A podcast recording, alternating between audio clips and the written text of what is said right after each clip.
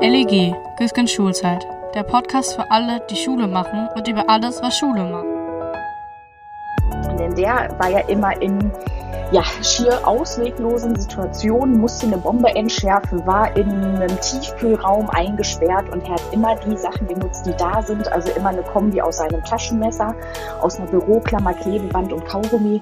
Und ist dann entweder da rausgekommen, hat die Bombe entschärft oder konnte noch mit dem geschrotteten Flugzeug weiterfliegen. Hallo und herzlich willkommen zu diesem L E G. Ich bin Florian Güssgen und freue mich wirklich sehr, dass Sie heute dabei sind, vielleicht sogar wieder dabei sind. Das wäre natürlich das Allerbeste. Ein Typ, der eine Bombe entschärft mit allerlei Tricks und Chutzpe. Um was und um wen geht's denn da, um Himmels Willen? Es geht klar um Schule und um Schule gerade während der Pandemie. Darüber sprechen wir ja immer hier im Podcast. Aber wer ist das, der diese Bombe denn entschärfen kann? Und was muss der drauf haben oder was muss die drauf haben? Das weiß Nina Toller, meine heutige Gesprächspartnerin. Toller, wer sie noch nicht kennt, ist Lehrerin und zwar am Franz-Haniel-Gymnasium in Duisburg. Da unterrichtet sie Englisch, Geschichte, Latein, Informatik und damit nicht genug und Zumba. In Deutschland ist Toller, zumindest was den Unterricht mit digitalen Mitteln betrifft, so eine Art, ich glaube, das kann man tatsächlich sagen, sie ist so eine Art Promi. Denn neben ihrem Job betreibt sie den wirklich tollen Blog Toller Unterricht, hält Vorträge und mischt sich ein.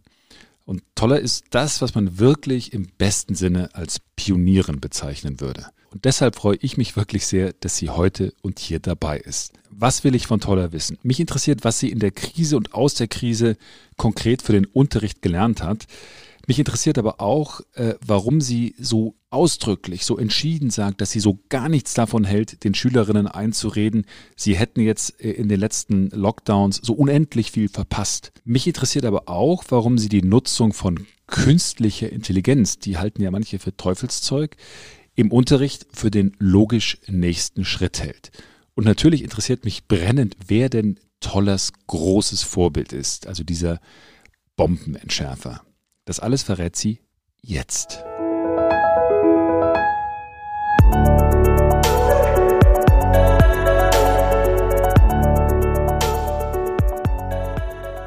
Hallo, Frau Toller.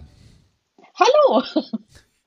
Das freut mich wirklich sehr, dass Sie heute dabei sind in dem Lernentwicklungsgespräch. Jetzt muss ich Ihnen gleich am Anfang mit Ihnen über äh, Angus MacGyver sprechen. Also wenn Sie nämlich Vorträge halten äh, und darüber sprechen, wie Sie als Lehrerin so durchkommen, dann sprechen Sie immer vom MacGyver-Prinzip. Mhm. Klingt super, aber äh, MacGyver, wer war das nochmal? Ja, das war ja, also ich spreche ja über das Original, ne? Und ähm, das war ja, ich glaube, achtziger, neunziger. Also ich habe als Kind, glaube ich, die Wiederholungen geschaut, aber auf jeden Fall, äh, ja, ein Typ, äh, ich glaube, Richard Dean Anderson heißt er im Original. Äh, Wahnsinnsfrisur, Wahnsinnsoutfit. Man hat ihn immer an äh, der Lederjacke und den Jeans erkannt. Aber viel wichtiger, warum ich den immer nutze, ist, weil er aus oh, der dem... Hatte, der, der, der hatte so eine irre Frisur ganz ohne Corona, ne? Auch so ein bisschen... Ja. Auch so ein bisschen genau, länger und so. Ja, ja, ja, ja, genau. Also sehr, sehr ähm, wellig auch. Also so, ich glaube, dunkelblond und sehr wellig. Und aber das... Ähm, das Drei Monate Lockdown. Ja, na klar. Aber das ist ja jetzt, also gut, da kann man sich natürlich, kann man sich vielleicht auch in seinem Spind, in seinem Lehrerspind aufhängen, wie vielleicht manch anderer, ne? Äh, andere Poster dort hängen hat. Aber mir geht es ja vor allen Dingen um sein Improvisationstalent. Denn der war ja immer in... ja, schier ausweglosen Situationen, musste eine Bombe entschärfen, war in einem Tiefkühlraum eingesperrt und er hat immer die Sachen genutzt, die da sind. Also immer eine Kombi aus seinem Taschenmesser, aus einer Büroklammer, Klebeband und Kaugummi und ist dann entweder da rausgekommen, hat die Bombe entschärft oder konnte noch mit dem geschrotteten Flugzeug weiterfliegen. Und dieses Improvisationstalent übertrage ich gerne ja ein bisschen humorvoll ähm, auf die Schulwelt, Äh, gerade auf das Digitale, denn äh, wenn man da ja so ein bisschen einfach machen will, dann braucht man auch so seine eigene Kombination aus diesen äh, Utensilien, um ähm, da gut was draus zu machen. Denn nicht jede Schule ist super ausgestattet, man hat vielleicht kreative Ideen oder die Kreativität kommt durch die Improvisation und deswegen habe ich das einfach mal äh, neudeutsch gebrandet und gesagt, das ist das MacGyver-Prinzip für die Schule. Ich finde das total überzeugend, dieses Branding-Neudeutsch. äh, da hat man sofort den Typen vor Augen mit seiner Frise und man hat auch die, die Situation vor Augen. Ja, ich habe mich jetzt gefragt, Sie haben diese Vorträge ja auch schon vor Corona gehalten, über die Kunst mhm. des Improvisierens und da war das für mich auch total eingängig, dass man gesagt hat, als Lehrer der oder als Lehrerin, die da ein bisschen progressiv ist, muss man sich einfach sein Zeug zusammenstöpseln und muss das irgendwie hinkriegen und die Kunst des Pro- Improvisierens einüben. Ähm, wie wichtig war denn jetzt diese Kunst des Improvisierens während Corona? Mussten Sie da auch viel improvisieren oder wie war das? Auf jeden Fall. Also ich glaube, das hat mir äh, meine Nerven gerettet, dass ich einfach schon vorher wusste, äh, gut, es kommt immer anders, als man denkt und man muss eben ausprobieren und dann für sich den richtigen Weg finden, wie es geht. Ich glaube, deswegen ähm, bin ich ruhiger geblieben und natürlich habe ich gemeckert und mich aufgeregt und jetzt sind wir ja wieder in einer anderen Situation. Jetzt sind wir ja in so einem Halb-Halb, dass ich halb in Präsenz in der Schule bin und doch aber mhm. mit den anderen in Distanz. Das heißt, da muss ich jetzt auch wieder meine äh, MacGyver-Skills rauspacken und überlegen, wie kriege ich das denn jetzt hin? Mhm. Nur wie gesagt, dadurch, dass ich das in den letzten Jahren ja mittlerweile gewohnt bin, ist dieses Element von Corona-Unterricht, glaube ich, für mich äh, eins gewesen, womit ich besser klarkam. Mhm. Wenn Sie jetzt sprechen davon, dass Sie wieder im, Sie sind im Wechselmodell gerade oder was für ein Modell äh, sind, fahren Sie? Naja, also seit ähm, ein paar Tagen heißt es ja in N R W, die Abschlussklassen sind auch wieder zurück. Also natürlich mhm. auch die Grundschulklassen, aber bei mir am Gymnasium die Abschlussklassen. Und das sind äh, momentan die Klasse elf und zwölf. Alle anderen, die ich unterrichte, die Klasse fünf bis zehn, die sind weiterhin im äh, Distanzunterricht. Und wir mhm. haben ja das so eingeführt ähm, nach den Weihnachtsferien, dass wir komplett den Stundenplan abdecken und jede einzelne Stunde, bis auf Sport, Ähm, im, in Videokonferenzen haben. Das heißt, wir mhm. begrüßen alle gemeinsam, wir sind alle online. Äh, es wird wirklich Unterricht gemacht, es wird aber auch eine längere Arbeitsphase immer gemacht, sodass die äh, Schülerinnen und Schüler wirklich Kamera und Mikro ausstellen können. Lehrkraft ist eben da zur Verfügung und es gibt immer einen gemeinsamen Abschluss. Mhm. So, und jetzt, wo die Abschlussklassen aber wieder zurück sind, also wirklich ja große Stufen, elf und zwölf, ähm, die sind wieder in Präsenz, aber das sind ja große Lerngruppen. Das heißt, wir haben die jetzt geteilt, dass die in zwei Räumen nebeneinander, also meist wirklich sehr nah beieinander liegend, aber zur gleichen Zeit aber von nur einer Lehrkraft unterrichtet werden. Mhm. Das heißt, ich kann mich ja nicht teilen, muss aber trotzdem mit der gleichen Lerngruppe in zwei unterschiedlichen Räumen irgendwie was machen. Wie nennt man Und, das dann? Das ist ja kein Fernunterricht, das ist dann Halbdistanzunterricht. Ja, also das ist auch ein, ja, wir sind in Präsenz, aber in einer hybriden Präsenzform, würde ich es fast nennen. ähm, das ist ja schon eine Meta, Meta-Version des Unterrichts, eine hybride Präsenzform, das ist gut. Ja, ich habe sogar letztens äh, in, in den U S A gelesen, da gibt es jetzt High Flex, also aus Hybrid und flexiblem Unterricht, wo dann auch noch ähm, Leute vor Ort sind, aber zur gleichen Zeit die Leute eben reingeschaltet werden per ähm, Videokonferenz. Unterricht à la carte, könnte man auch sagen. das, das hört sich ein bisschen charmanter an, würde ich sagen. Auch ein bisschen europäischer. Ja, genau. Vielleicht, vielleicht können Sie noch was über Ihre Schule sagen. Also Sie unterrichten Englisch, Latein, Geschichte und Informatik, wenn ich richtig informiert genau. bin. Und zwar am Franz-Haniel-Gymnasium in Duisburg. Vielleicht können Sie kurz was über die Schule, Schule, Schule, vielleicht können Sie kurz was über die Schule sagen. Wie viele Schüler haben Sie in etwa und was ist das Besondere an der Schule und was für eine Sozialstruktur gibt es da auch in etwa? Mhm.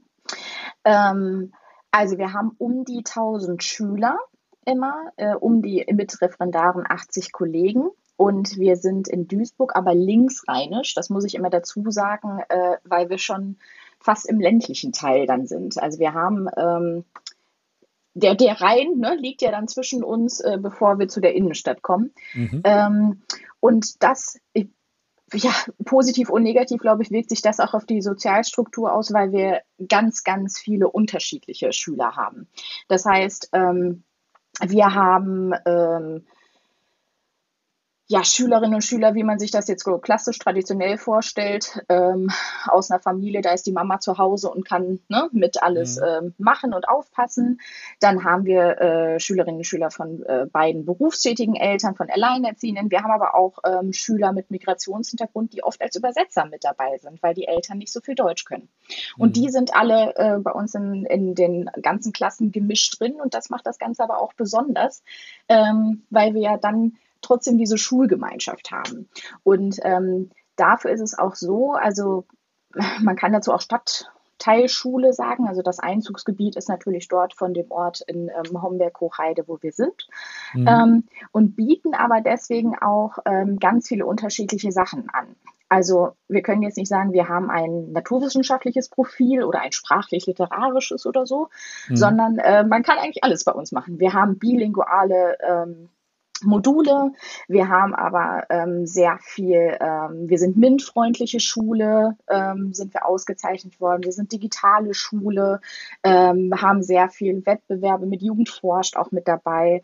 Gleichzeitig haben wir aber auch ähm, sehr viel im, im Musikbereich mit Chor und Band und so. Also das heißt, ein großes Angebot, wo sich alle irgendwie zurechtfinden und was für sich finden können. Wie schwer ist es denn jetzt während Corona gerade diese sagen wir mal, diese Vielfältigkeit, diese Flexibilität beizubehalten, weil so als Laie stellt man sich vor, na gut, also eine Schule muss in so einer Situation versuchen, gerade ihr, ihr Grundprogramm so durchzubringen und mhm. gerade das, was an Flexibilität normalerweise vorhanden sein mag, das ist dann wahrscheinlich schwer umzusetzen. Oder wie geht es bei Ihnen? Das ist es auch allerdings auch äh, allein dadurch, dass ganz viel verboten ist oder in den vergangenen Monaten gewesen ist. Also ähm, unser Sportangebot, das L G-Angebot, äh, das musste ja komplett eingestellt werden, äh, weil dann aber auch die Stadt äh, die Turnhallennutzung zum Beispiel verboten hatte, so da, dass ja dann die kalten Monate komplett rausfielen, dass man auch was draußen machen konnte. Ähm, dann ja, Singen war verboten, das heißt, der Chor konnte nicht stattfinden, also ne, oder die Band nicht. Das heißt, ähm, ganz viel konnte online gemacht werden oder wenn es wirklich kleine Gruppen waren, ähm, beispielsweise Chemie A G, die konnte mhm. noch ähm, sein, weil die dann so aufgeteilt wurde, dass immer nur so zwei, drei Kinder da waren und dann auch was machen konnten. Oder die Robotik A G zum Beispiel auch, die wir haben, mhm. äh, wo die dann ähm, ja wirklich in kleinen Gruppen an dem Computer was bauen, dass dann dieses äh, ja, Lego-Modell, ne, der Roboter dann zum Laufen kommt und so. Ähm, ansonsten, ja, also die, die, die Chorleiterin, die äh, Lehrerin, hat es dann tatsächlich auch über Videokonferenzen versucht. Ähm, das, das wurde dann meist oft ein Kanon, hat sie gesagt. Ich, ich, ich habe gehört, dass das mit der, mit, mit, mit der Verzögerung und dem synchronen Singen nicht immer so ganz einfach ist über Zoom. Ganz genau, ganz genau. Aber ähm, also sie haben sich dann, hat das glaube ich so versucht, dass sie sich alle gemeinsam getroffen haben und jeder dann äh, zumindest so ein bisschen in Übungen bleiben konnte, dass er auch in der Zeit ähm, der Schüler was für sich üben konnte. Mhm. Oder ähm, ich zum Beispiel, ich mache diese Zumba-Tanz-A G äh, mit noch einer Kollegin auch mit dabei. Wir haben dann ähm, auch Zumba-Tanz-A G? Ja. Also das ist ja eine sensationelle Kombination. Englisch, Latein, Geschichte, Informatik und Zumba. Ja, Sie sehen, ne? Es wird einem nie langweilig. Also die Vielfalt vereint. Nein, aber da haben wir auch, also wir mussten ja auch virtuelle Tag der offenen Tür Tage planen. Und ähm, da haben wir zum Beispiel auch Videos aufgenommen, wo dann die ähm, jetzigen Schülerinnen und Schüler, aber auch vielleicht die zukünftigen dann mitmachen konnten. Das war dann so Mitmachvideos. Mhm. Also da haben wir einiges versucht. Ähm, viele Ideen hatte ich jetzt zum Beispiel auch, dass wir diese alleine diese Zumba-A G, die ja sonst wöchentlich stattfindet, ähm, was wir anfangs noch draußen machen konnten, ähm, auch per Video mache. Aber das mhm. ähm, hat am Ende nicht geklappt, weil mir dazu einmal die Zeit fehlte und er auch nicht datenschutzrechtlich wusste oder mir sicher war am Ende, äh, über welche Plattform ich das machen kann. Hm. Wahrscheinlich über Teams, Zumba ist auch ein bisschen schwierig oder über Zoom dann das zu machen, ne? Ja, da ja. ist dann wieder die Verzögerung und dann habe ich überlegt, äh, mache ich das Video alleine und lade das dann irgendwo hoch und ähm, wie gesagt, das waren dann so Sachen, die eher dazu geführt haben, äh, dass ich das Projekt noch nicht in Angriff genommen habe. Mhm.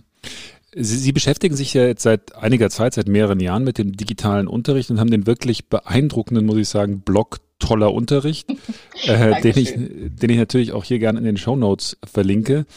Und wir haben schon darüber gesprochen, dass Sie viel über das Improvisieren reden auch und das beschreiben, dass man, wie, wie man das eigentlich machen muss, äh, als Lehrer, der versucht, digitale Mittel auch einzusetzen.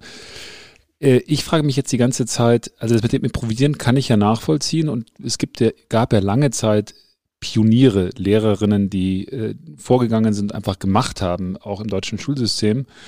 Und man denkt sich, also ich als Laie denke mir, jetzt muss es doch dann aber, sagen wir mal, Leute gegeben haben, die auch die Pioniere zusammengeführt haben und gesagt haben, also nee, liebe Lehrerinnen, das nehmen wir euch jetzt ab, wir nehmen euch in der Hand und sagen euch, was ihr machen dürft im Digitalen und was nicht. Wie haben Sie das denn erlebt so im letzten halben, dreiviertel Jahr während des Lockdowns? Gab es da immer mehr systematische Führung oder gab es das nicht? Also teils schon. Was ich wirklich sehr, sehr positiv fand, ähm, ich kann ja meist immer nur für mein Bundesland sprechen, ne? Weil da mhm. haben wir wieder das föderalistische System.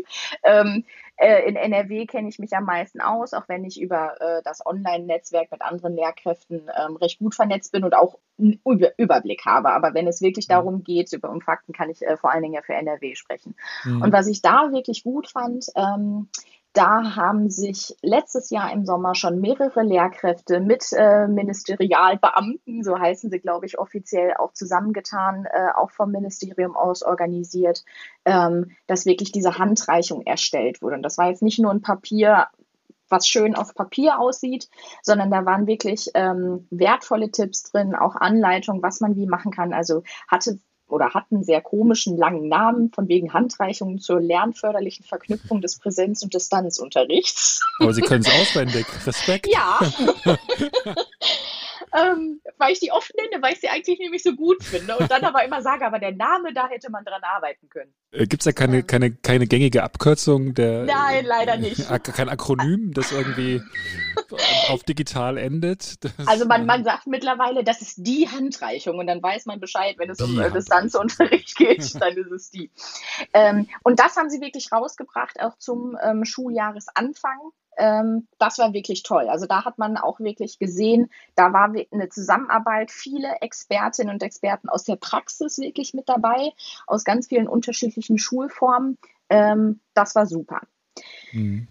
Das, Sie, Sie haben, Entschuldigung? Alles gut. Was verbessert werden kann, meiner Meinung nach, ist das, ähm, was Sie ja sagten, man fügt es zusammen und sagt hier, nimmt an die Hand, das ist erlaubt, das kann man machen. Und das gab es bisher leider nicht. Es gab immer nur Negativlisten, das können Sie nicht machen, das mhm. ist nicht erlaubt. Und dann aber auch noch unterschiedlich von Ort zu Ort. Also eine äh, N R W ist ja aufgeteilt in Bezirksregierungen. Bei der einen in Arnsberg ist es dann erlaubt, in Düsseldorf nicht oder umgekehrt. Ähm, und das war blöd wirklich, weil dann auch keine direkte Alternative vorgestellt wurde. Das heißt, Sie haben bei einem Kongress mal äh, gesagt, der Kongress hat übrigens den fantastischen Titel gehabt, Geile Uschi. äh, ja, äh, da, da, da hätten Sie mal Sie... den Blick meines Schulleiters sehen sollen, wirklich. Aber er hat es ja genehmigt, das spricht ja, ja für ja. seine Toleranz und Liberalität. Das ist ja... Ähm, Die, also bei dem, bei dem Kongress haben Sie bei dem Vortrag gesagt, also jedes Mal, äh, wenn ich eine digitale Anwendung benutzen möchte oder einführen möchte im Unterricht, muss ich, muss ich fragen, darf ich das überhaupt? Das hat sich also, hat sich das während Corona geändert oder ist Ihnen da, oder, oder ist das, es klingt ja so, als ob das im Kern gleich geblieben worden ist, ist oder gleich Kern geblieben auch. Ist, ne? Also es gab so eine Kurve, über die ich mich sehr gefreut habe. Also da sprechen wir aber wirklich Frühjahr zwanzig zwanzig, wo alles mhm. neu war und alles chaotisch und gleichzeitig war da aber eine wahnsinnige Welle von wir wollen machen, wir wollen das hinkriegen und ähm, wir setzen jetzt ganz viele Dinge ein und lassen uns vor allen Dingen auf ganz viele neue Dinge ein. Das mhm. war auf Seiten der Lehrkräfte besonders so, weil sie eben gesehen haben, es ist notwendig, ne? Wir haben jetzt keine andere Möglichkeit mehr. Mhm. Gleichzeitig auch von jetzt ist mal die Zeit, wo wir wirklich Fehler machen und ausprobieren können, denn ähm, es gibt hier gerade kein Rezept irgendwie für oder kein, keine, kein Drehbuch, wie das alles geht, ähm, und konnten da sehr viel ausprobieren. Und da wurde tatsächlich auch von höherer Stelle gesagt, also behördlichen Datenschutzbeauftragten, von denen des äh, Ministeriums, dass gesagt wurde, Sie sind alle vernünftig, Sie können das wirklich nach Augenmaß bewerten und wir locken kann gerade die Datenschutzbedenken sozusagen. Also mhm. es stand eher im Vordergrund äh, der Kontakt zu den Kindern, Aufrechterhaltung des Unterrichts, dass man wirklich da was machen kann. Also nicht im Sinne von, es war komplett egal, was man macht und wo die Daten hingehen, das nicht. Aber dass man wirklich sagen konnte, der Kontakt steht im Vordergrund. Und dann gab es so eine kleine Änderung, wo dann alle ähm, wirklich ja euphorisch dabei waren und wirklich motiviert das ausprobieren wollten, dass dann immer mehr Nachrichten und Meldungen auch von anderen Bundesländern kamen. Das sei nicht erlaubt, das ist eine Datenkrake, was passiert hier mit den Daten? Bis hin zu, ich glaube, Thüringen war es, wo es dann hieß, die Lehrer werden jetzt alle verklagt, weil die ja Sachen genutzt haben, über die sie keine Auftragsdatenverarbeitungsverträge haben. Das, wann war denn das zeitlich? Also wenn Sie sagen, also quasi diese Aufbruchsstimmung, das war wahrscheinlich während des ersten Lockdowns, vermutlich genau. bis in den Sommer rein und dann war es irgendwann wieder finsterer, oder wie war das? Ja, genau, denn äh, um den Sommer herum, also als es dann, ähm, ich glaube, weil auch keiner ja wirklich erwartet hatte, dass es so lange dauert, als es dann zum neuen Schuljahr ging, ähm, ja, ging diese Kurve wieder nach unten. Mhm. Denn da kamen die ganzen Bedenken wieder auf und auch, wie gesagt, diese Meldung von, das darf man alles gar nicht, also machen wir lieber nichts. Wie, wie war das denn bei Ihnen in der Schule? Denn äh, lassen Sie uns mal über Software und die, die Tools reden, die Sie auch nutzen. Also ich habe gelesen, dass Sie iServe nutzen, aber genau. eben auch Microsoft, Microsoft Teams. Wie hat sich denn bei Ihnen iServe das Jahr über bewährt und was ist da gut und was ist da nicht so gut gelaufen? Also grundsätzlich, wir waren alle sehr froh und ich auch, dass wir iServe ähm, hatten, schon auch eingeführt hatten. Denn jeder hatte bei uns eine Dienst-E-Mail-Adresse, alle Schülerinnen und Schüler hatten eine E-Mail-Adresse. Ähm, die Fünfer kriegen bei uns immer ähm, das erste halbe Jahr auch wirklich eine Einführung komplett. Also wir nennen das so Medienkunde, Informatik in Klasse fünf, ähm, wo die das auch alles kennenlernen. Denn ähm, Sie müssen sich vorstellen, die Kinder von heute, die können sehr gut wischen, weil auch die Eltern vorwiegend Tablets zu Hause haben. Mhm. Aber so eine Rechner- oder Ordnerstruktur, wie es auch eine E-Mail verlangt, ne, oder iServe und mit Anhang versenden und so, das ist gar nicht wirklich äh, bekannt und kann jetzt auch nicht von den Eltern, von den meisten mehr gezeigt werden. Wie viele und, Wochenstunden haben Sie da? Ähm, eine. Also eine. Bei uns sind okay. es ähm, siebzig Minuten. Wir haben siebzig Minuten Stunden, Schulstunden und die mhm. haben wir. Ein ganzes halbes Jahr ähm, dann äh, für die Fünftklässler und die anderen ähm, haben dann sogar vorher nochmal so eine Auffrischung auch bekommen. Ähm, mhm. Ja, weil das ist, das, das ist ja an sich total sinnvoll, weil äh, es ist ja tatsächlich so, dass die Kinder oft mit den Geräten umgehen können auf dem Level, ich mache mir Net- Netflix an oder mhm. äh, mache mir das, das Spiel an, aber dass sie letzten Endes die, letzten Endes die Funktionalitäten und auch die dahinterliegende, sagen wir mal, Grundidee und Struktur nicht, nicht raffen, ne? Genau, weil sie es aber auch nicht als Arbeitsmedium oft kennen, ne? Sondern mhm. eher für die, für die Freizeit oder eben zum Spielen, wie Sie sagen.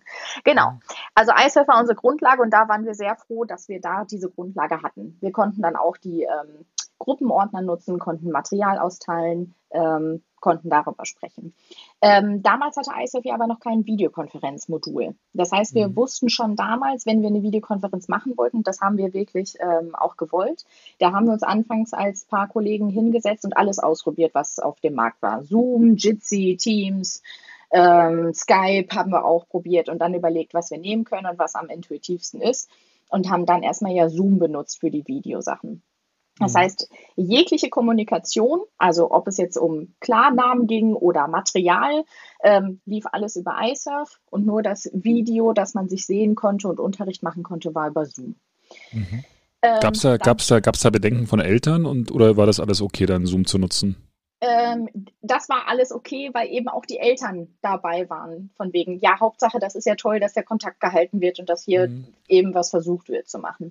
Ähm, bis es dann den, ich sag mal, den Bericht auch gab, von wegen, ähm, Zoom wäre ja mit Facebook verbunden und würde die Daten dahin abgeben, äh, was nicht so ganz stimmt, aber was eben als äh, ja, Quintessenz daraus gelesen wurde und was auch längst äh, von Zoom überarbeitet wurde, aber mhm. Ne, einmal war dieser große Bericht da oder diese Meldung ähm, und dann wollte man auch davon auch an unserer Schule Abstand nehmen. Ja, dann hatte iServe das Videokonferenzmodul über den Sommer eingeführt. Ähm, das hatten wir dann auch getestet, aber ähm, das war noch sehr in einer, ich sag mal, Beta-Version. Also, dass ähm, es eigentlich für unsere Zwecke nicht nutzbar war. Hinzu kam auch noch ähm, unsere schlechte Internetleitung an der Schule, weil da nämlich auch dieser Flaschenhals dann ist, weil sich ja trotzdem, wenn, wenn sie sich bei iServe anmelden, alle erstmal über diesen Server an der, Schul, Schu, äh, an der Schule müssen, mhm. ähm, um da eben zu prüfen, dass die äh, auch wirklich in diese Konferenz dürfen und erst dann wieder rausgehen. Und das war einfach nicht zu machen. Und da haben wir uns dann da mehrere Sachen nochmal angeschaut ähm, und dann schließlich uns für Teams entschieden, weil auch da äh, das Argument war, ähm, dass wir eben alle Office-Varianten mit dabei haben und dann vielleicht da nochmal die Eltern, wenn sie unterstützen könnten, vielleicht auch da eher, weil sie das aus ihrem eigenen Berufsumfeld äh, kennen.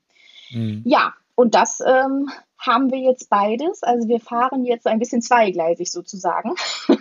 Ähm, wir haben immer noch iServe für jegliche Kommunikation und in Klasse fünf und sechs machen wir darüber auch die Videokonferenzen, mhm. weil wir eben gesagt haben, Klasse fünf und sechs, die kennen iServe, bei denen können wir was machen und denen wollten wir nicht einfach von heute auf morgen das vorwerfen und zutrauen, zu sagen, so jetzt macht mal auch alles in Teams mhm.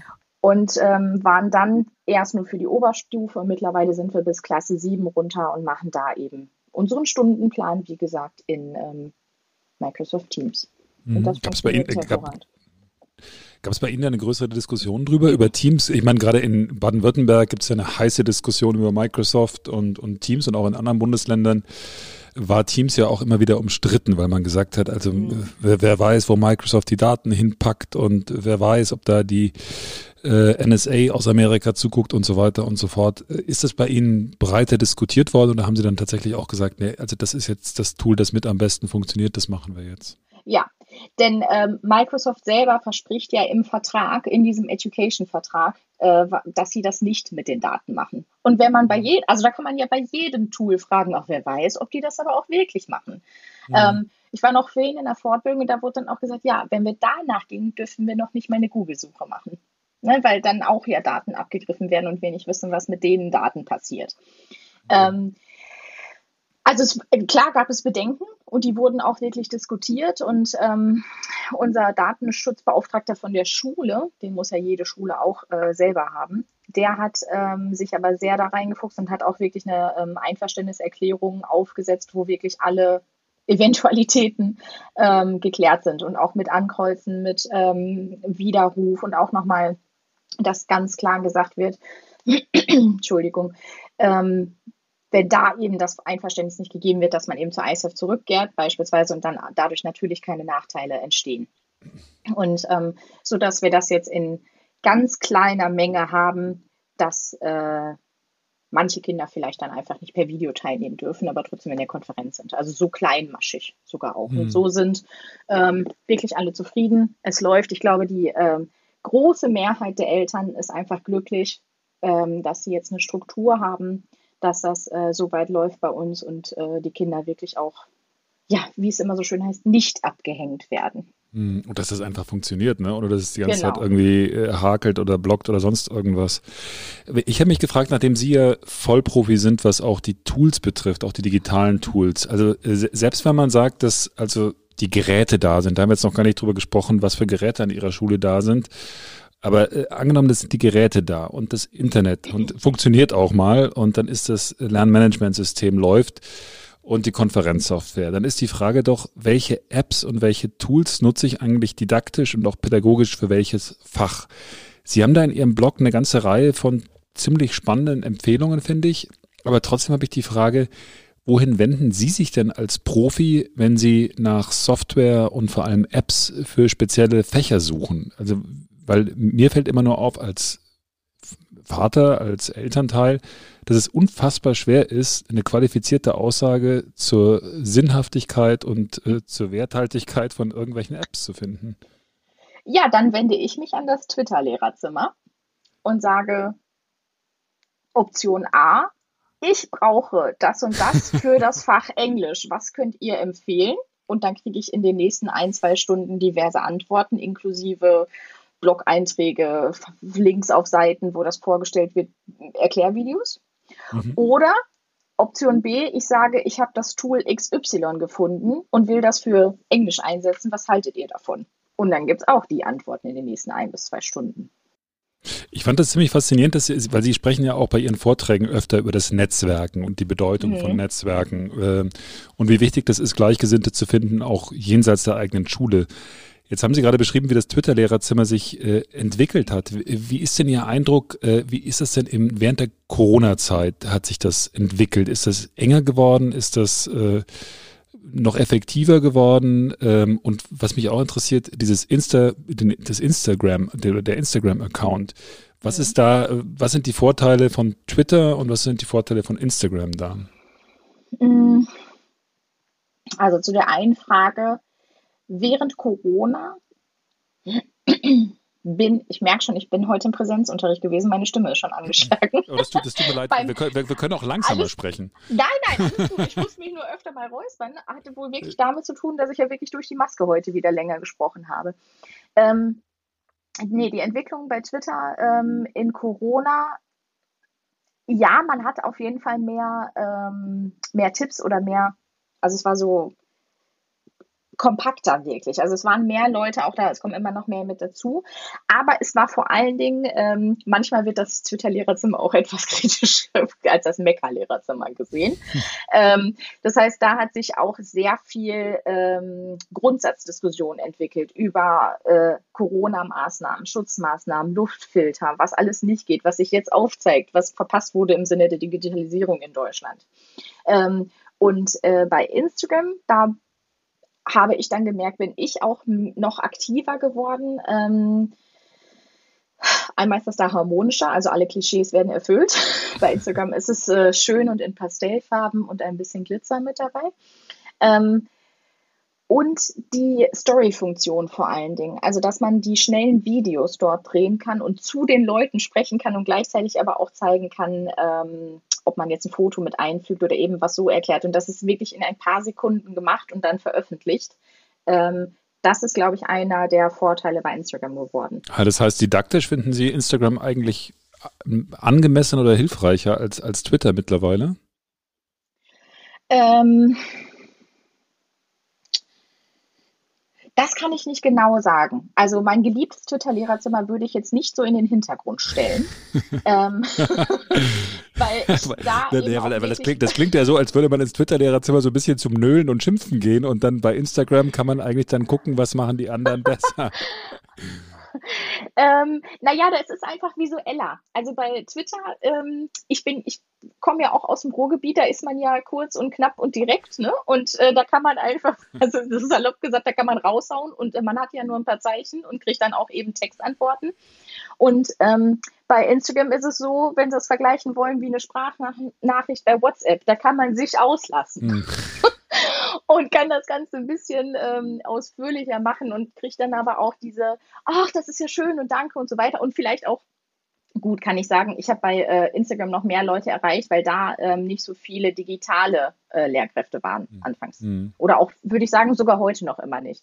Also die sehr engagiert sind und die sehr, ähm, die, die Kinder im Blick haben, ähm, aber eben noch bisher nicht so viel mit äh, digitalen Tools zu tun hatten. Mhm. So sage ich mal. Ich, ich frage mich auch die ganze Zeit, nachdem Sie ja tatsächlich lange schon sich mit dem Digitalen beschäftigt haben, was war denn für Sie jetzt so im Rückblick auf das letzte Jahr Fernunterricht und On und Off mit der Schule so die wichtigste Erkenntnis, ähm, was jetzt den digitalen Unterricht betrifft? Also auch über die, die pädagogische Sinnhaftigkeit von manchen Materialien. Gab es da für Sie was, wo Sie gesagt haben, Mensch, hätte ich nicht gedacht eigentlich. Dadurch, dass wir das jetzt so intensiv benutzt haben, ist mir doch da eigentlich einiges klar geworden. Gab es da Lehren, die Sie im letzten Jahr gezogen haben oder wie war das? Ja, ich glaube mehrere. Also das eine würde ich, was ich als erstes sagen würde, ist tatsächlich, dass eben viele gedacht haben, ja, hier die Nina Toller, die macht doch seit Jahren Digitales, dann wird das ja kein Problem sein, mal eben Fernunterricht zu machen. Mhm. Und das ist aber der falsche Ansatz. Ich habe Unterricht gemacht, der ganz, ganz viel mit Interaktion der Schülerinnen und Schüler vor Ort zu tun hat, dass ich weiß, dass ich sehe, wie ist der Lernstand, wie ist die Reaktion, dass ich aber auch Gestik und Mimik erkenne. Und mhm. dann diesen Unterricht aber erweitert habe mit den Potenzialen des äh, digitalen oder der digitalen Medien. Und ich musste mich auch umstellen. Also ich kannte natürlich das ein oder andere Tool. Also das war eben nicht mein Problem. Die technische Seite, ne, die hatte ich drauf mhm. in dem Sinne. Aber ich musste mich auch umstellen. Wie mache ich denn jetzt eine Schulstunde, wenn es tatsächlich siebzig Minuten ist, ähm, aus der Ferne? Wie kann ich die, wenn die jetzt tatsächlich an ihrem Platz, an diesen Laptop oder an dieses Gerät gebunden sind. Wie kriege ich denn trotzdem die äh, dahin zu dem Unterricht, den ich eigentlich kenne, der auch sehr viel mit Bewegung zu tun hat, sehr viel mit Selbstständigkeit. Also wo mhm. die dann meist ja ihr Handy genutzt haben und auch mal den Klassenraum verlassen haben, weil sie draußen auf dem Schulhof was gefilmt haben, weil sie eine Art Schnitzeljagd gemacht haben oder ne, weil sie eben in ganz viel in Gruppenarbeit in der, in der Klasse gemacht haben. Und ähm, das war für mich auf jeden Fall eins dieser Learnings, wo wir gerade wieder bei Neudeutsch sind. ähm, das, Branding, Learnings, sie sind voll drin, das ist sehr ja. gut. ähm, dass es eben nicht heißt, Distanzunterricht ist einfach Digitalunterricht, so wie ich mir den vorstelle, mit denen, wie ich sonst immer drüber rede, über den vier K, den twenty-first Century Skills und das, was ich eigentlich erreichen will mit digitalem Unterricht. Mhm. Das ist so das eine. Ähm, Zweites äh, oder zweiter Aspekt, dass wirklich das Didaktisch-Pädagogische in den Hintergrund gerückt ist. Und das will ich gerade ähm, mit meinen, ja, ich sag mal, jetzigen Vorträgen oder Workshops, die ich gebe, wieder in den Vordergrund bringen. Jetzt haben wir nämlich geklärt, Ausstattung, ja, ist wichtig. Infrastruktur ist super wichtig, denn wenn ich keinen Internetanschluss zu Hause habe, kann ich nicht teilnehmen an diesem mhm. ganzen Unterricht. Ähm, jetzt haben die aber fast alle eigentlich ein Gerät bekommen, also auch äh, wie der N R W Sofortausstattung. Wir haben wirklich einige Tablets bekommen, konnten die ausleihen, konnten die an die Schüler geben. Das Gerät war da. Die Dienst-iPads oder Laptops sind auch mittlerweile da. Das heißt, auch die Lehrer sind eigentlich versorgt. Es hapert aber trotzdem. So, und jetzt kommt nämlich die Didaktik und Pädagogik mit dazu. Was möchte ich denn eigentlich erreichen? Es, also, da nehme ich auch nochmal das Zitat, was ich schon bei der geilen Uschi gesagt habe. Es reicht jetzt nicht, Ähm, jetzt haben wir alle ein iPad und jetzt machen wir mal das äh, Buch als P D F auf dem iPad auf Seite fünfundzwanzig auf und lesen das alle gemeinsam. Mhm. Oder ich spiele von meinem iPad die, äh, die Audiodatei vor für den Englischunterricht und alle hören gemeinsam zur gleichen Zeit gespannt zu. Nein, das ist es nicht, sondern es ist ja gerade jetzt die Möglichkeit gegeben, viel individuellen Unterricht zu machen. Dass die Schüler wirklich, ich sage nochmal, selber bestimmen können, welchen Lernweg sie jetzt einschlagen. Dass sie das gleiche Thema oder zumindest im gleichen Themenbereich lernen, ist klar. Aber dass sie sich aussuchen können, mache ich jetzt den Text dazu, gucke ich mir das Video an, mache ich eine Audioaufnahme als äh, Produkt vielleicht am Ende als Aufgabe. Und das ist ja eher das, wo jetzt, ich sage es nochmal, wo die Technik geklärter ist, auf jeden Fall ähm, viel mehr im Fokus, dass da auch wieder jetzt Lehrkräfte geschult werden sollten. Ähm, wo möchte ich eigentlich hin? Aber was Sie ja sagen gerade, ist, dass die letzten Endes eine viel personalisiertere, sagen wir, ein personalisierteres Lernen möglich ist durch diese durch, durch die digitale Technik. Mhm. Und ich finde das, find, find das interessant, weil es, das ist ja immer das Argument gewesen, das auch die Befürworter von Digitalisierung in Schule immer angebracht haben, dass sie gesagt haben, Mensch, dann hast du tausend Möglichkeiten, wie du lernen kannst und das ist ganz individuell und das, das macht alles viel besser. Ist das jetzt wirklich der nächste pädagogische Schritt? Weil ich mir vorstelle, dass doch jetzt eigentlich tatsächlich der nächste Schritt ist, wenn man diese Grundausstattung erstmal hat, dass man sagt, okay, lass uns erstmal die Basics wiedervermitteln. Das klingt für mich jetzt schon wieder sehr kompliziert zu sagen, naja, ich kann jedem Schüler jetzt die, seinen Weg zuweisen oder jeder Schüler kann das selber entscheiden, wie er dann am besten lernen kann. Finde ich interessant, dass Sie das sagen. Ja, ähm, das ist aber ja jetzt schon... Ja, wir haben zwanzig einundzwanzig, das ist ja jetzt schon hundert Jahre alt. Das sind ja reformpädagogische Gedanken, die eigentlich um die Jahrhundertwende aufkamen, dass das Kind selbstbestimmtes Projektlernen macht und ähm, ne, individueller entscheidet.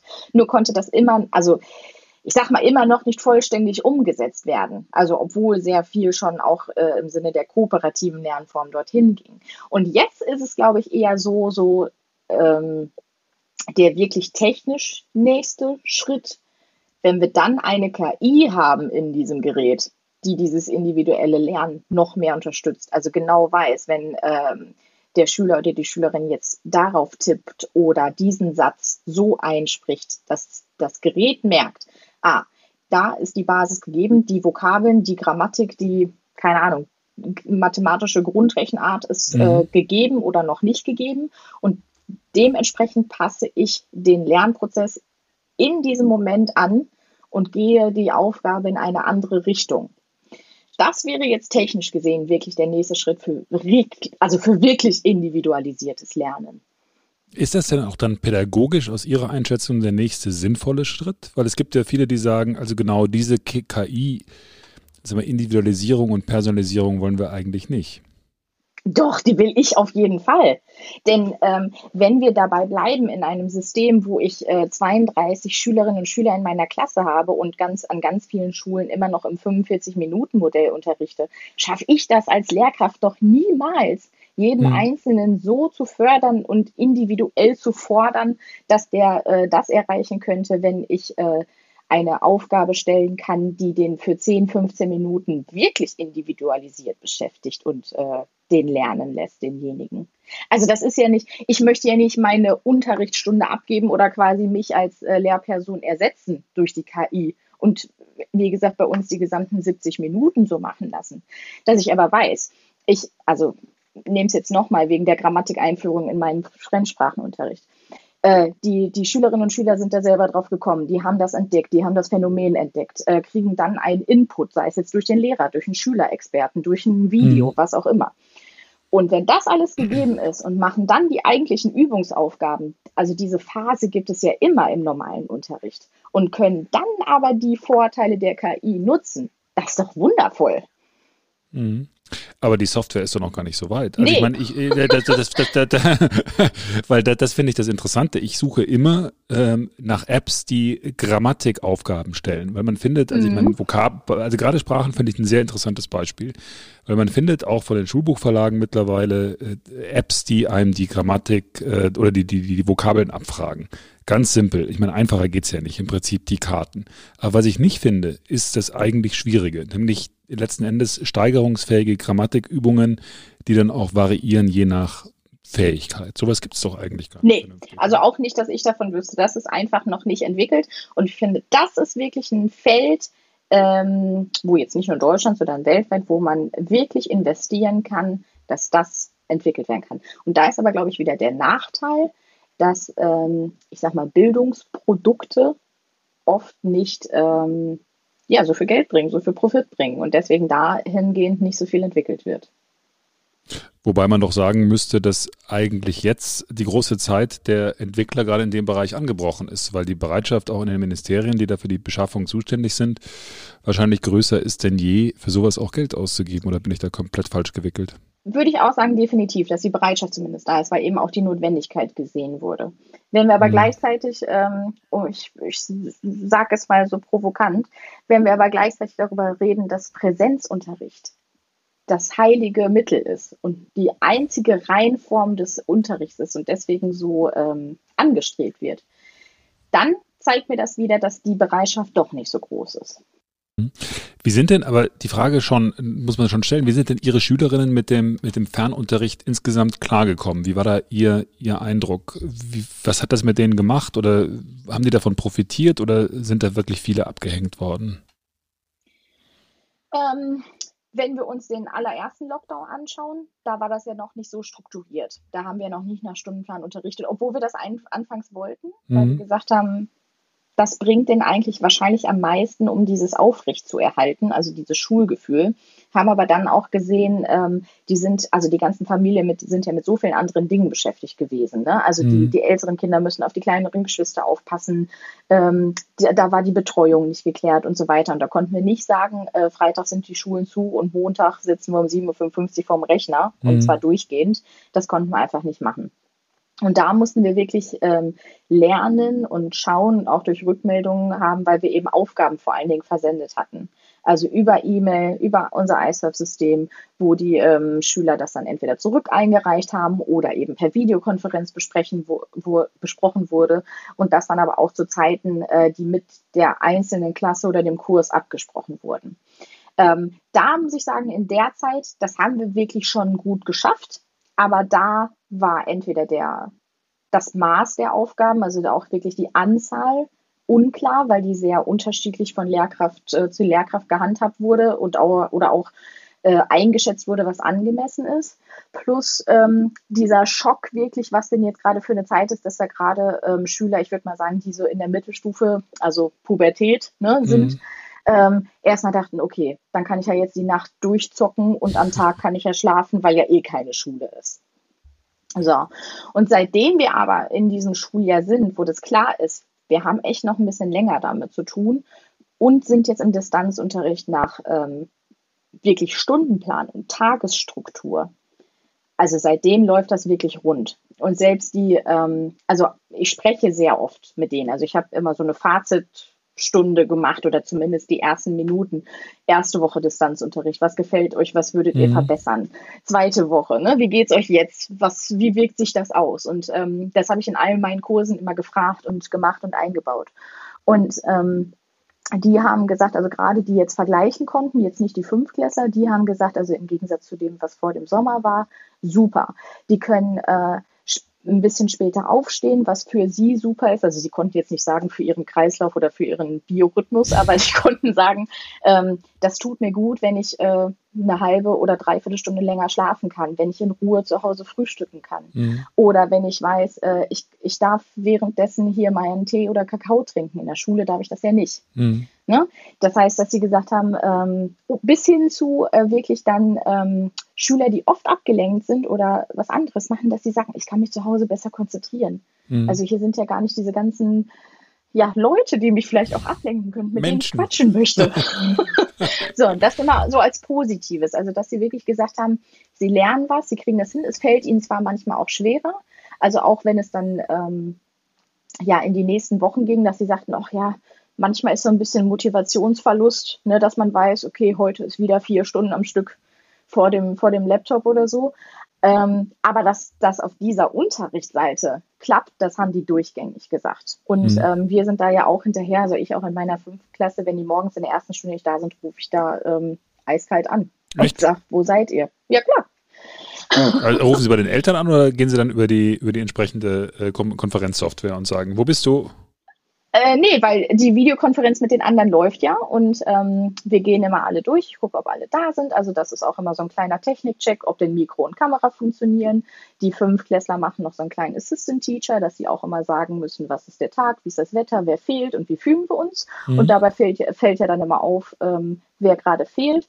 Und ähm, dann haben die ja meist ihre Aufgabe und dann kann ich da anrufen. Also Es sind, also es kommt nicht oft vor, aber wenn es so zwei, drei Leute sind und ich sehe, die sind nicht krank gemeldet, ich habe keine Nachricht bekommen und vom Sekretariat auch nicht, dann äh, rufe ich da an und dann entweder wurde der Bus verpasst oder man ist wirklich krank oder man hat dem Opa, der gerade erst zu Hause aufpasst, erzählt, och, man hat gerade eine Freistunde. Ist das echt schon vorgekommen? Sehr, ja. sehr, sehr, sehr, sehr. Wie, wie, jetzt jetzt, jetzt habe ich doch noch eine direkte Frage dazu. Und zwar, äh, es wird heiß diskutiert, äh, ob man denn verpflichtend machen muss, dass der die Kamera angeschaltet ist bei mhm. äh, Konferenzsystemen. Äh, wie stehen Sie dazu? Also verpflichtend ist so eine Sache, weil ähm, es geht zum Beispiel nicht, bei ganz vielen nicht, wenn wir dann wirklich dreißig Leute sind und wir alle gleichzeitig die Kamera anhaben, geht das von der Internetleitung gar nicht. Mhm. Also dann haben die, entweder fliegen die ganz raus, oder die haben so Probleme, dass überhaupt noch der Ton übermittelt wird. Ähm, das geht technisch einfach gar nicht. Ich, ähm, bei den, bei den Fünftklässlern, die ich habe, wo ich eben auch die Klassenleitung bin, die, äh, die zeigen sich sehr gerne. Also, dass das sogar zwischendurch abgestimmt werden musste. Jetzt dürft ihr acht, jetzt die nächsten acht. ähm, dass sie äh, auch mal die Kamera anhaben. Und ähm, bei Teams können wir einen virtuellen Hintergrund einstellen. Also, wir haben schon gesagt, gut, wir können die nicht dazu zwingen, einfach auch wegen Privatsphäre. Wir, ne, vielleicht wollen sie nicht ihr Zimmer zeigen oder sie haben vielleicht gar kein Zimmer, was sie zeigen können, mhm. ähm, je nachdem, wie die Zustände zu Hause sind. Und bei Teams, das haben wir dann aber sogar auch wirklich ausprobiert und ähm, sind durchgegangen, also technisch gezeigt, wie sie das machen können. Seitdem ähm, sehe ich Strände, Fortnite-Spiele, Hintergründe, Minecraft-Sachen. Ne? Und äh, dann sehe ich ja nur noch die Person und nichts mehr von der Umgebung. Das erlauben, also, also, also diese Hintergründe erlauben sie aber. Weil ich hab, hab, ja, hab, auf jeden Fall. Und äh, weil ich habe jetzt von Regeln gehört von, von anderen Schulen, an denen heißt es, also Hintergründe dürfte wir während der Sitzung nicht austauschen, weil dann irgendwelche Jungs in der achten Klasse zwischendrin immer irgendwelche Mondlandungen und so weiter eingespielt haben. Ja und? Okay, also da, wenn die dann da, weiterreden. Da sind sie cool. Da, ja, da bin ich cool und dann sagt dann auch, ähm, oh, heute bis meinem U F O ist der cool. Und dann sagt derjenige mir, ja, das ist von dem Film X Y oder von dem Spiel. Und ich so, okay, weiß ich wieder was Neues. So, und ähm, aber das ist eben auch dieses offene und authentische Umgehen damit. Also, dass ich dann ähm, entweder darauf eingehe oder ähm, dann ich ja dann auch sage, so, ich brauchte heute mal ein bisschen Strandfeeling. Äh, ich bin jetzt hier mal am Venice Beach oder so. Und ähm, dass wir dann aber auch sagen, ich habe mal die, also als wir das machen konnten, die ersten zehn, fünfzehn Minuten gesagt, so, spielt mit allem rum, spielt alle durch, zeigt euch, ich werde bestimmt wahnsinnig von diesen ganzen Bildern, aber dann findet ihr den mhm. und dann habt ihr den jetzt für diese Stunde. Und wenn man so offen, glaube ich, da rangeht und auch diese, ähm, ja, diese Begeisterung oder Neugierde für diese Technik, ja, dann versteht dahinter, dann ist das auch für die in Ordnung. Mhm.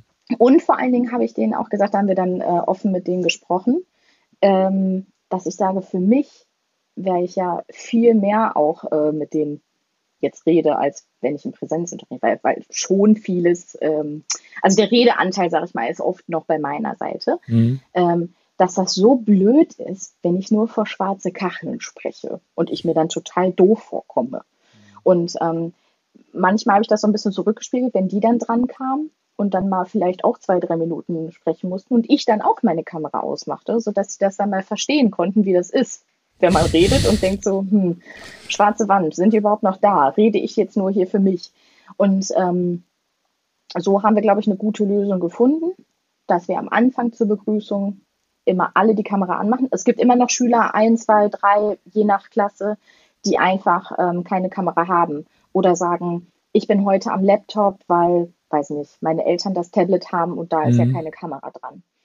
Ähm, dann ist das aber okay. Und dann am Ende, wie gesagt, dann, dann weiß ich auch so, jetzt können wir da alle ausmachen, weil jetzt entweder ich den Bildschirm teile, dann ist das sonst nicht groß genug oder wie gesagt, die Internetleitung ist nicht gut genug, dass sonst alles verschwommen oder abgehakt ist. Und am Ende meist nochmal, dass alle eben zusammenkommen und sich nochmal sehen und Tschüss sagen können. Mhm. Und das auch in Klasse acht. Jetzt, ich habe ein Interview gelesen und zwar äh, mit einem Leiter einer Grundschule aus Duisburg-Marxloh. Das ist sicher nicht vergleichbar, in ja, eigentlich keiner Hinsicht vergleichbar mit ihrer Schule. Das ist der Harris Konza, heißt der. Das war in der Süddeutschen letzte Woche oder vergangene Woche. Mhm. Und ähm, der hat gesagt, äh, jedes zweite Kind fängt von vorn an bei uns, wenn die Schule wieder beginnt. Und hat so die Lernverluste beschrieben, die es jetzt durch die Corona-Zeit gab. Wie groß schätzen Sie denn die Lernverluste ein, die jetzt dieser Lockdown mit sich gebracht hat? Ich meine, Sie haben jetzt gesagt, also eigentlich haben wir das ganz gut durchgezogen mit den Stunden und haben das jetzt auch zumindest im zweiten Lockdown ganz gut umsetzen können. Aber können Sie absehen, wie viel da jetzt verschütt gegangen ist? Das ist auch eine Frage, die man sich so als Vater stellt, dass man sagt, also selbst mhm. wenn man fleißige Kinder hat, die viel für die Schule tun und, und so weiter und so fort, dann es ist schwer zu sagen, was jetzt tatsächlich da durchrutscht im Vergleich zum normalen Präsenzunterricht. Haben Sie da ein Gespür dafür? Ja, und ich möchte vor allen Dingen sagen, ähm, dass die meisten Kinder, also auch die in Marxloh, aber gerade so viele andere Dinge lernen, die vielleicht sonst nicht in der Schule ähm, zu lernen sind, die sie aber für ihr Leben benötigen. Sei es Flexibilität, Spontanität, das Aushalten, Frustration. Also das sind so Sachen, oder auch die, die Technik, dass sie eben wissen, was sie damit machen müssen. Das sind so, so viele Dinge, die sie jetzt gerade lernen, die sie brauchen.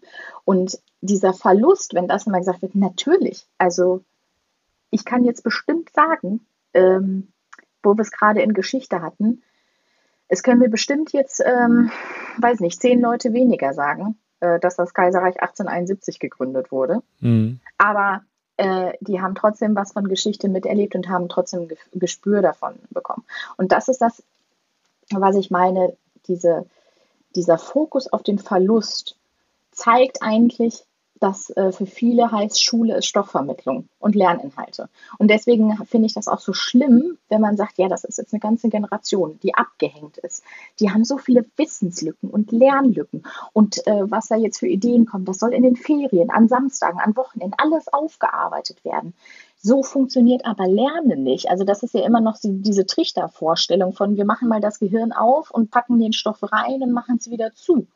Das funktioniert doch aber nicht. Und selbst wenn wir jetzt sagen würden, die nächsten Osterferien beispielsweise, lernen wir mal durch, juhu, dann kommt da ja trotzdem nicht der Stoff an, weil wir immer noch in der Pandemie sind. Und auch, ähm, ja, ich, also die Schüler, Lehrer und auch Eltern, glaube ich, auch mal eine Pause brauchen, dieses ganze ähm, zu Hause aufpassen, dass die Aufgaben gemacht werden, glaube ich, auch mal da.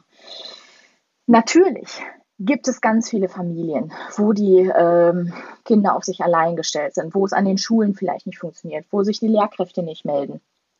Ähm, und da aus diversen Gründen, was auch immer, ähm, das nicht anbieten können. Aber auch die sind nicht verloren. Und da möchte ich dann mal das Interview zitieren, was ich dann letztens gelesen habe. Da war Gerne. Eine Frau, die sagte, ähm, hören Sie mal, ich war drei Jahre lang nicht in der Schule, weil bei uns Bosnienkrieg war. Und ich bin trotzdem heute was geworden. Ne? Und dass man, wenn man das nochmal in Relation setzt, ich glaube, dann kann man auch ein bisschen ja entspannter die Sache angehen. Mhm. Also ja, klar, ich brauche auch gerade, also auch wenn es bei uns super funktioniert nach Stundenplan, ich brauche einfach länger für Themen, weil alleine ich warten muss, wenn jemand was sagen möchte und der sich entmutet, muss ich zehn Sekunden warten, bis das auch wirklich geklappt hat. Das sieht in der Klasse anders aus. Wenn ich sage, hier Sarah oder, weiß nicht, Hassan, sag mal, ne, was denkst du dazu? Dann habe ich den, deren, zumindest deren Aufmerksamkeit sofort. Ob sie dann wissen, wo wir waren, ist eine andere Sache. Mhm. Aber bis dann hier in der Videokonferenz das, was ich sagte, angekommen ist, das Mikro entmutet ist, dann gesagt wurde, ich es vielleicht nicht ganz verstanden habe, nochmal eine Rückfrage gestellt ist. Das dauert einfach länger. Und das ist übrigens auch nervenzehrend, aber das ist, das sind kleine Dinge, die, die interessieren mich nicht, die nerven mich zwar manchmal, aber das Große und Ganze funktioniert ja.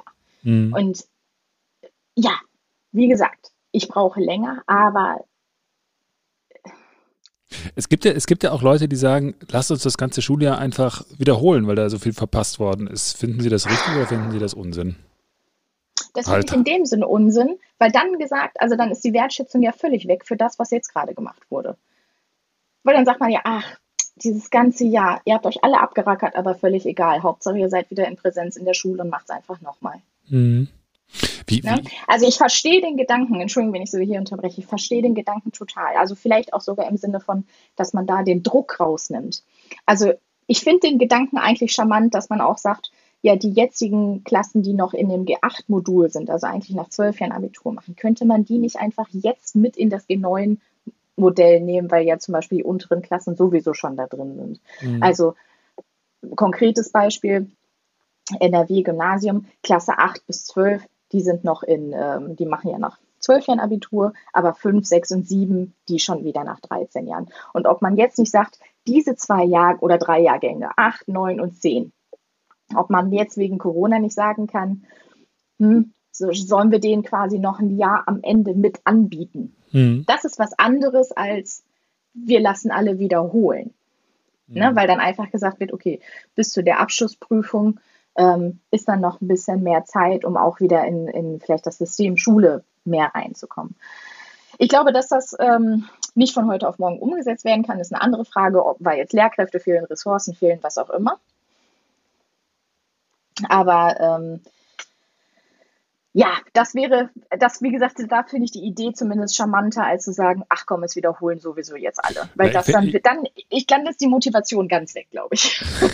Ja, ich finde Ihren Ansatz total äh, interessant und auch richtig, dass Sie sagen, äh, Leute, das ist eine zu negative Sicht, dass das eine verlorene Generation ist. Äh, Im Prinzip haben die Sachen gelernt, die sie ansonsten vielleicht nicht gelernt haben und man muss ja. jetzt versuchen, das Beste draus zu machen. Das finde ich schon eine ziemlich nach vorn gedachte Sicht und äh, finde ich auch ziemlich spannend, weil das ist dieses... Es gibt ja auch diese Ökonomen, die sagen, die haben jetzt auf ihre, auf ihre, auf ihre Lebenszeit gesehen, drei Prozent Einkommensverluste und schlimm, schlimm, schlimm. Ja, da, ist, da ist das schon eine andere, andere Haltung, die, die sie da äh, gerade darstellen und auch positiver. Ich habe mich die ganze Zeit gefragt, also wenn Sie jetzt bestimmen dürften, was in der Politik in den mhm. nächsten Jahren äh, in der Schulpolitik passieren dürfte, sollte, sollte, müsste. Wir haben ja jetzt dieses Jahr Bundestagswahl, nun ist die Schulpolitik natürlich Ländersache, aber äh, was wünschen Sie sich von der Politik in den nächsten Jahren? Sie als Lehrerin, was sich in Ihrem Umfeld verbessern sollte, was da jetzt passieren muss, damit das vorwärts geht? Ich muss schon lachen, denn diese Frage stelle ich mir ja auch oft. Wenn ich jetzt äh, ah, ne, die, die Macht in der Hand hätte, was würde ich tun? Und kennen Sie dieses Emoji, wo das Gehirn explodiert? Nein, das kenne ich, kenn ich noch nicht, werde ich aber sofort googeln oder gucken. Ich schicke Ihnen das gleich mal. Da, ähm, so komme ich mir da manchmal vor, weil dann denke ich, oh je, also das ist ja wirklich nicht mein Aufgabenbereich. Und ich weiß ja jetzt schon, was, ähm, was in so einem System, also einer Schule, alles bedacht werden muss.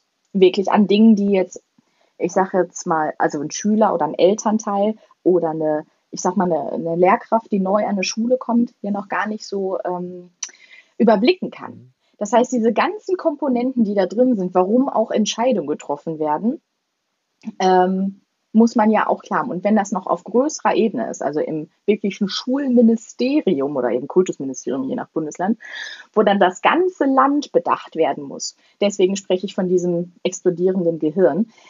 Ich glaube, ich könnte ganz, ganz, ganz viele Wünsche stellen, ähm, wo also mindestens die Hälfte bestimmt gar nicht erfüllt werden kann, weil ich die ganzen anderen Komponenten für das Land nicht bedacht habe. Das schon mal vorweg. Aber ich glaube, Sie, Sie, aber Sie müssen sich gar nicht so klein machen, glaube ich. Ja, ich glaube, das ist kein Kleinmachen, das ist ähm, einfach, ich glaube, irgendwann so eine ähm, Erleuchtung vielleicht gewesen. Erleuchtung bei explodierendem Gehirn. Ja, sehr gutes Bild. Ähm, dass ich irgendwann gemerkt habe, okay, ich kann mir jetzt die meckern und ich kann denen was vorwerfen, aber da sind bestimmt auch Sachen im Hintergrund, die ich einfach nicht nachvollziehen kann, die ich nicht kenne mhm. und deswegen nicht weiß, was da, ich sag's mal so, was da abgeht. Ne? Ähm, Wünsche, die ich aber habe, ist tatsächlich ähm, immer mit der Klammer auf, Klammer zu, äh, ob, wenn das möglich ist. Ähm, wie jetzt zum Beispiel ganz ähm, akut, die Rückkehr in den Präsenzunterricht ist ja eine Landesentscheidung, weil eben es garantiert einige Schulen gibt, wo es einfach nicht funktioniert und wo es für die Schülerinnen und Schüler und auch für die Lehrkräfte wirklich besser ist, wenn die zurückkommen, wenn die in ihr Umfeld kommen und da nochmal äh, gerade vor den Abschlussprüfungen sich sehen und nochmal was besprechen können. Auf jeden Fall. Ähm, es gibt aber ganz viele Schulen, wie jetzt mich persönlich auch, für die ist das äh, ein absoluter Rückschritt.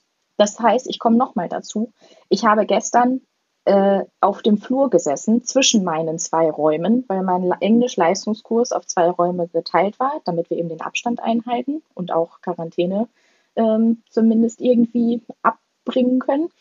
Äh, und habe eben auf dem Flur gesessen und laut durch meine Maske gerufen, damit wir gleichzeitig trotzdem uns hören und was bearbeiten können, weil ich eben nicht super gut in Englisch sagen kann, so ihr macht jetzt mal die Aufgabe und mit euch bespreche ich jetzt was und dann wechseln wir gleich und ich gehe darüber. Mhm.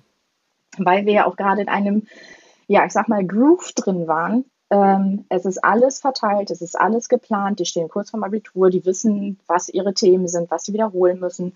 Die arbeiten eigentlich online kollaborativ in einem Dokument, die machen Gruppenarbeiten online und so weiter. Und aus diesen sind sie jetzt rausgerissen worden und mussten wieder in die Schule, getrennt in die Räume. Und deswegen sage ich Rückschritt. Und deswegen meine Klammer, wenn es möglich ist, dass man, wenn man sagt, Schulen sollen so viel Autonomie wie möglich haben, ob man da nicht auch bei solchen Entscheidungen sagt, äh, wir wollen allen die Rückkehr in den Präsenzunterricht ermöglichen, aber die Schulen, wo es funktioniert, die können in Distanz bleiben, zum Beispiel. Mhm. Das wäre jetzt ein sehr konkretes Beispiel. Mhm. Ähm, darauf aber aufbauend. Also mehr wirklich die, ähm, ich sag mal, das vielleicht Vertrauen, weil das fühlt sich zumindest so an, dass manchmal einfach durch das Vertrauen gegeben wurde, dass die Schule selber entscheiden kann, bei den Bedingungen, die vor Ort sind, wissen wir eigentlich, was am besten ist für die Leute. Mhm. Dass man dann auch dem mehr Spielraum gibt. Aber haben Sie da, kein, haben also Sie da keine Angst, kurz als Zwischenfrage, dass dann die äh, bestimmte Eltern kommen und sagen, könnt ihr noch nicht machen, äh, jetzt geht das, dass ihr zurück, dass, dass die Schüler zurückkommen und ihr macht das nicht, seid ihr wahnsinnig. Ist das dann nicht eine wahnsinnig große Verantwortung, die auf den einzelnen Schulen und vor allem den einzelnen Schulleitern dann lastet? Doch, auf jeden Fall. Aber gerade das macht ja eine gute Zusammenarbeit der gesamten Schulfamilie aus. Wenn es ja nicht nur heißt, so das ist jetzt eine Entscheidung von oben, mhm. ob die jetzt vom Ministerium von oben ist oder von der Schulleitung von oben, sondern wenn man sagt, so, wir haben hier eine super Truppe, wo alle Gremien drin sind, sei es jetzt die Schulkonferenz, mhm. ne, mit Lehrkräften, Schulleitung, Eltern und Schülern. Und allein die bespricht, was ist jetzt für uns das Beste, aber auch zu einer guten Lösung kommt. Das heißt, es muss ja ständig irgendwie so in, in, in, im Gespräch sein, was will man denn am besten machen? Und dass man dann eine gemeinsame Entscheidung findet und auch sagen kann, also wie jetzt ich nehme nochmal den L K, der sagt jetzt nach zwei Tagen, also wir möchten bitte wieder in den Distanzunterricht zurück, denn das funktioniert viel besser, wir können viel mehr machen. Mhm. So, ne? Anst- anstatt dass wir jetzt hier vor Ort sitzen, ist es super schön, alle Freunde wiederzusehen und mit denen zu sprechen. Aber vom Unterricht her war das online viel angenehmer und viel zielführender. Ja, ähm, ja. Und da denke ich, dass ähm, wenn da die, ich weiß, das ist immer schwierig und gerade so demokratische Prozesse dauern natürlich viel länger, als wenn jetzt einfach eine Entscheidung kommt.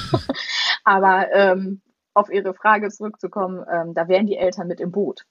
Das ist total spannend, dass Sie sagen, letzten Endes haben wir gelernt, jetzt auch durch diese Corona-Zeit bestimmte Vorteile auch von anderen Unterrichtsformen und möglicherweise für eine bestimmte Zeit zumindest würden wir die bevorzugen und würden dann in andere Formen auch des Lernens wieder zurückgehen.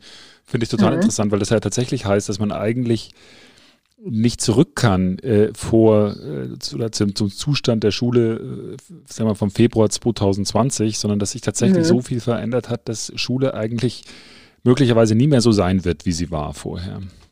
Ja, also zumindest, solange noch die ganzen Maßnahmen aufrechterhalten werden müssen, ne? Mit Maske, Abstand, Hygiene, Desinfektion und so weiter. Ich habe ich ja. hab mir die ganze Zeit gedacht, also wenn wir jetzt zum Anfang unseres Gesprächs zurückkommen und an den Herrn MacGyver denken und ähm, ja.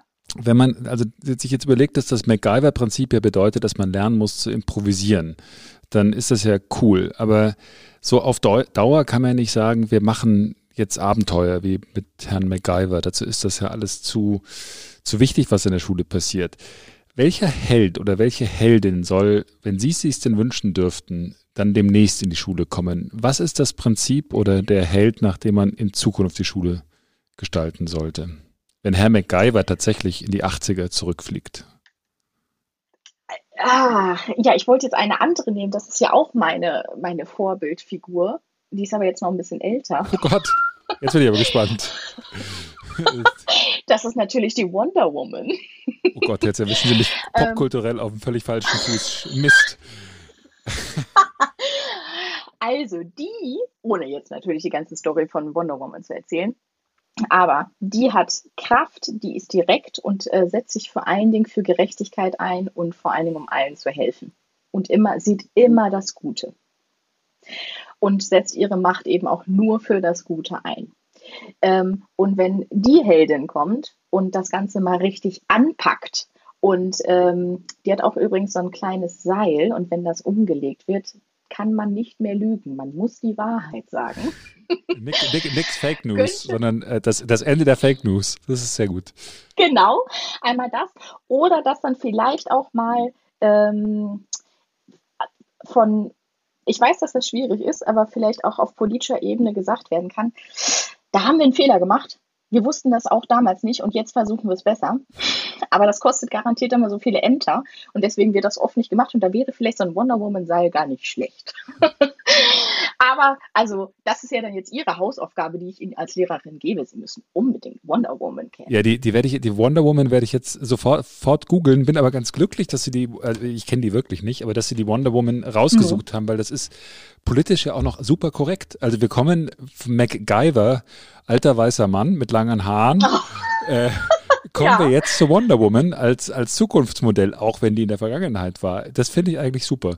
Das ist ein guter, gut, gut, guter Blick in ja, die Zukunft. Ja, genauso gewollt. Ich bedanke mich mhm. ganz, ganz herzlich für äh, die vielen Einsichten in Ihr vergangenes Jahr und äh, die, die klaren Aussagen. Und ich habe echt viel gelernt über diesen Teil von Duisburg ähm, und über Ihre Schule mhm. und über, wie man digitalen Unterricht besser machen kann und was vor allem Sie gelernt haben als ohnehin digitaler Profi. Es hat viel Spaß gemacht. Vielen, vielen Dank dafür und vielleicht können wir uns ja bei Zeiten nochmal darüber unterhalten und gucken, was dann Sehr gerne. Wonder Woman macht. Herr Güssgen, vielen Dank für die, ja, die habe ich am Schlüsselbund, also nächstes Mal müssen Sie die kennen. Also ich bedanke mich auch sehr und auch, dass ich Sie ähm, ja, mir die Zeit gegeben haben, das alles auch nochmal ein bisschen ausführlicher darzustellen. Das freut mich sehr. Sehr spannend. Vielen Dank Ihnen und alles Gute wünsche ich Ihnen. Danke. Tschüss.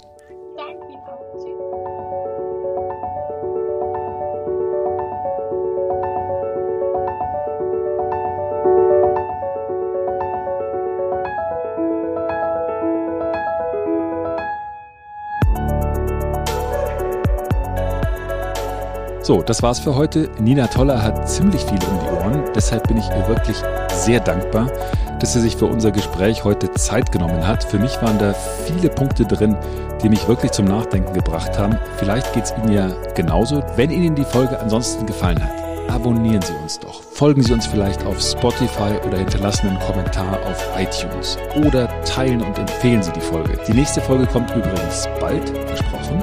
Und bis dahin wünsche ich Ihnen einen guten Start in den Frühling und denken Sie dran, alles wird besser. In diesem Sinn, alles Gute. Tschüss.